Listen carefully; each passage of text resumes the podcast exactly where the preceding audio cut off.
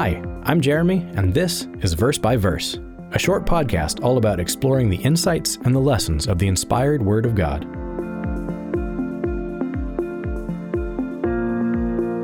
Today we're looking at Genesis 9, verse 6, where God told Noah and his family, Whoever sheds man's blood, by man his blood shall be shed, for in the image of God he made man. When God spoke those words, there were only eight human beings alive on the face of the earth. Eight. That's all that was left of the human race. Mankind had grown so corrupt, so wicked, that God put an end to those lives through the flood. Only Noah's family remained.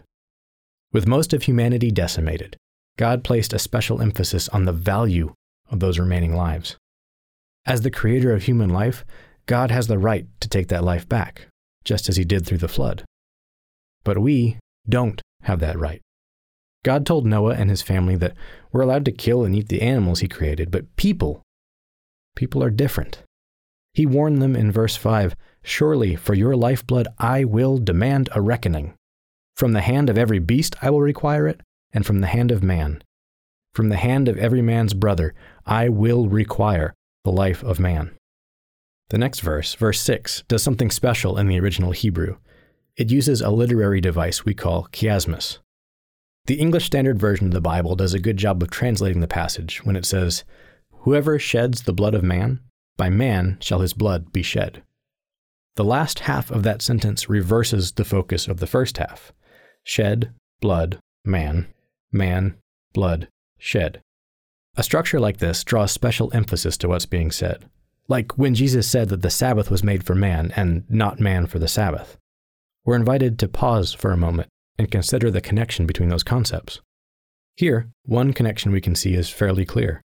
If we choose to end the life of another human being, we also forfeit our own life. When we unjustly shed the blood of others, God says that justice requires others to shed our blood. A life for a life. Why?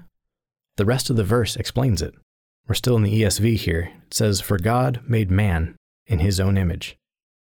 This takes us all the way back to the Garden of Eden, back when God created Adam and Eve, the very first humans. The Bible tells us that God created man in his own image. In the image of God, he created him. Male and female, he created them. Murder isn't just an assault on a fellow human being, it's an assault on the very image of God. Even though there are times when God chooses to end human life, like the flood, it doesn't change the fact that those lives are still precious to him. Every human life is created in the image of God. And every human has the potential to one day join the family of God, to become truly and completely like God. Most of us probably don't need any additional incentive not to murder people. But there is an important message here for each of us in this verse. If life is precious to God, then life should be precious to us.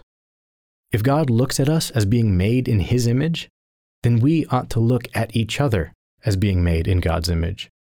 And if we're really doing that, if we're looking at each other as fellow creations of God, made in the image of God, loved by God, each with the potential to develop the character and the mind of God, what impact is that going to have on the way that we talk to each other, act toward each other, and even think about each other? Human life is precious, but our job is not just to avoid ending it unnecessarily. Our job is to treasure it the way God treasures it. Verse by Verse is a companion podcast to the Daily Bible Verse blog, which you can find on the Life, Hope, and Truth Learning Center. Check out the show notes for more.